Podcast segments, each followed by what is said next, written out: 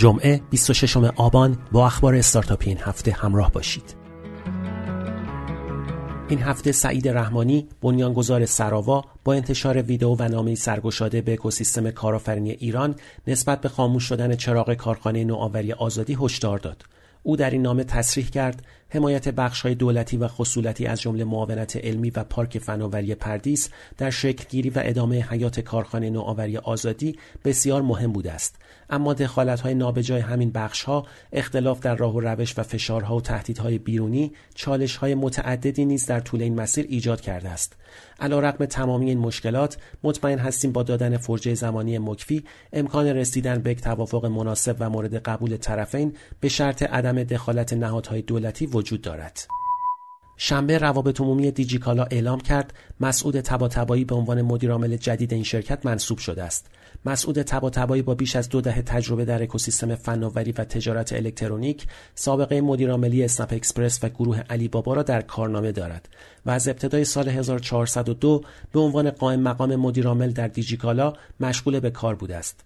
حمید و سعید محمدی به عنوان دو بنیانگذار و سهامداران ارشد دیجیکالا کماکان همراه این شرکت هستند حمید محمدی به عنوان رئیس هیئت مدیره گروه دیجیکالا و سعید محمدی به عنوان مدیرعامل گروه دیجیکالا به فعالیتشان ادامه خواهند داد. دیوار اعلام کرد که بررسی هزار کلمه پرجستجو در دسته بازی که مجموعاً 38 میلیون بار تکرار شده اند نشان می‌دهد 70 درصد جستجوها متعلق به کنسول‌های بازی بوده است.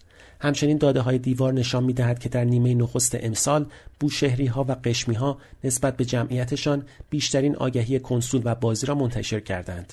گفتنی است حدود 34 میلیون گیمر در ایران وجود دارد. شرکت اسنپ اعلام کرد مبلغ 500 میلیون تومان برای تأمین هزینه های طرح توسعه گروه های خودیار زنان سوزندوز چابهار و شهرستان دشتیاری در راستای مسئولیت اجتماعی خود پرداخت کرده است. اسنپ توانسته با مشارکت در این طرح به آموزش و توان افزایی 106 زن سوزندوز کمک کند. اکثر شرکت های لندتک ایرانی اعتبار خود را از شرکت های لیزینگ یا بانک ها تامین می کنند. اما اسنپ پی اعتبار خود را از گروه اسنپ تامین کرده و تسهیلات بدون کارمزد در اختیار کاربرانش قرار می دهد. به اعتقاد مجید حسامی مدیرعامل اسنپ پی مدل صحیح درآمد لندتک‌ها گرفتن کارمزد از پذیرنده است و نه از کاربر. اما نرخ تورم در ایران باعث شده اغلب لنتک های ایرانی نتوانند این مدل را پیاده سازی کنند. شرکت تپسی اعلام کرد فرایند پرداخت سود نقدی تمامی سهامداران حقیقی و حقوقی این شرکت در سال 1401 آغاز شده است. میزان سود پرداختی 10 درصد سود سالانه شرکت و معادل 31 ریال به ازای هر سهم است.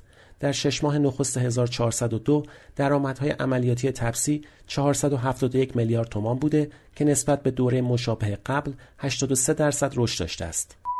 ایرانسل برای سومین سال متوالی گزارش عملکرد خود را با عنوان گزارش پایداری که اطلاعات آن منتهی به اسفند 1401 است منتشر کرد. در این گزارش مجموع درآمد عملیاتی ایرانسل در سال 1401 29500 میلیارد تومان عنوان شده که 45 درصد آن به دولت پرداخت شده است. این اپراتور بیان کرده که رکورد مصرف روزانه دیتای آن در تاریخ 28 مرداد 1401 با عدد 22 پتابایت شکسته شده است. سومین رویداد از دوره آماده سازی مسابقات ملی مهارت با حمایت شرکت اسپارا در حوزه امنیت سایبری برگزار شد و برندگان آن مشخص شدند. شرکت اسپارا برندگان نهایی را پس از یک اردوی آماده سازی به 47 مین دوره مسابقات جهانی مهارت اعزام می کند که در 62 رشته شهریور ماه 1403 در شهر لیون فرانسه برگزار می شود. کاربران صرافی رمز ارز تترلند از این پس در قسمت برداشت تتر می توانند دارایی تتر خود را به کاربران دیگر در تترلند با کارمزد رایگان انتقال دهند. در این انتقال کاربر می تواند با وارد کردن شماره موبایل، ایمیل یا شناسه کاربری گیرنده مقدار تتر خود را به کیف پول تتری کاربر دیگر در تترلند انتقال دهد.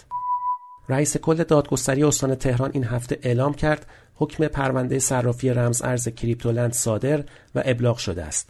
این حکم شامل حبس از یک تا 15 سال، پرداخت مطالبات زیان دیدگان و جریمه ارزی می شود. به گزارش دنیای اقتصاد یک بار دیگر زمزمه های بازنگری در قیمت گذاری نرخ تاکسی های اینترنتی به گوش می رسد. در روزهای اخیر اظهار نظرهای متعددی درباره وضعیت فعالیت تاکسی های آنلاین مطرح شده و بعضی از آنها مبنی بر آن است که نظارتی بر فعالیت این کسب و کارها وجود ندارد. مرکز توسعه تجارت الکترونیکی اعلام کرد که تصمیم گرفته است با هدف تمرکز زدایی، افزایش کیفیت خدمات و حمایت از نقشآفرینی بخش غیردولتی صدور این نماد را برون سپاری کند. تتا اعلام کرده است کلیه شرکت های متقاضی که تمایل به مشارکت در این طرحها دارند تا دوم دی فرصت دارند که در این فراخوان شرکت کنند. بنیاد ملی بازی های رایانه‌ای در گزارش جدید خود اعلام کرده که نزدیک به 33 میلیون گیمر موبایل در ایران وجود دارد و 96 درصد گیمرهای کشور اعلام کردند که از موبایل به عنوان پلتفرم بازی خود استفاده می کنند. 22 درصد این جمعیت نیز از یوتیوب برای تماشای بازی استریمرها استفاده می کنند و پلتفرم های بومی نظیر آپارات سهم 18 درصدی در اختیار دارند. مهران محرمیان معاون فناوری های نوین بانک مرکزی اعلام کرد اعطای تسهیلات قرض الحسنه بدون کارمزد تا سقف 300 میلیون تومان با روش اعتبارسنجی جدید از نیمه اول آذر ماه آغاز می شود. به گفته او دقت اعتبارسنجی از 60 درصد به 88 درصد رسیده است. روح الله دهقانی فیروزآبادی معاون علمی و فناوری رئیس جمهور اعلام کرد آمار مجموعه ها افراد و شرکت های مهاجرت کننده در حال حاضر اصلا خطرناک نیست. او تصریح کرد برای مثال اگر تا سالهای قبل یکصد نفر می‌رفتند حالا دویست نفر شده است. چند نفر متخصص داریم؟ مثلا دو هزار تا.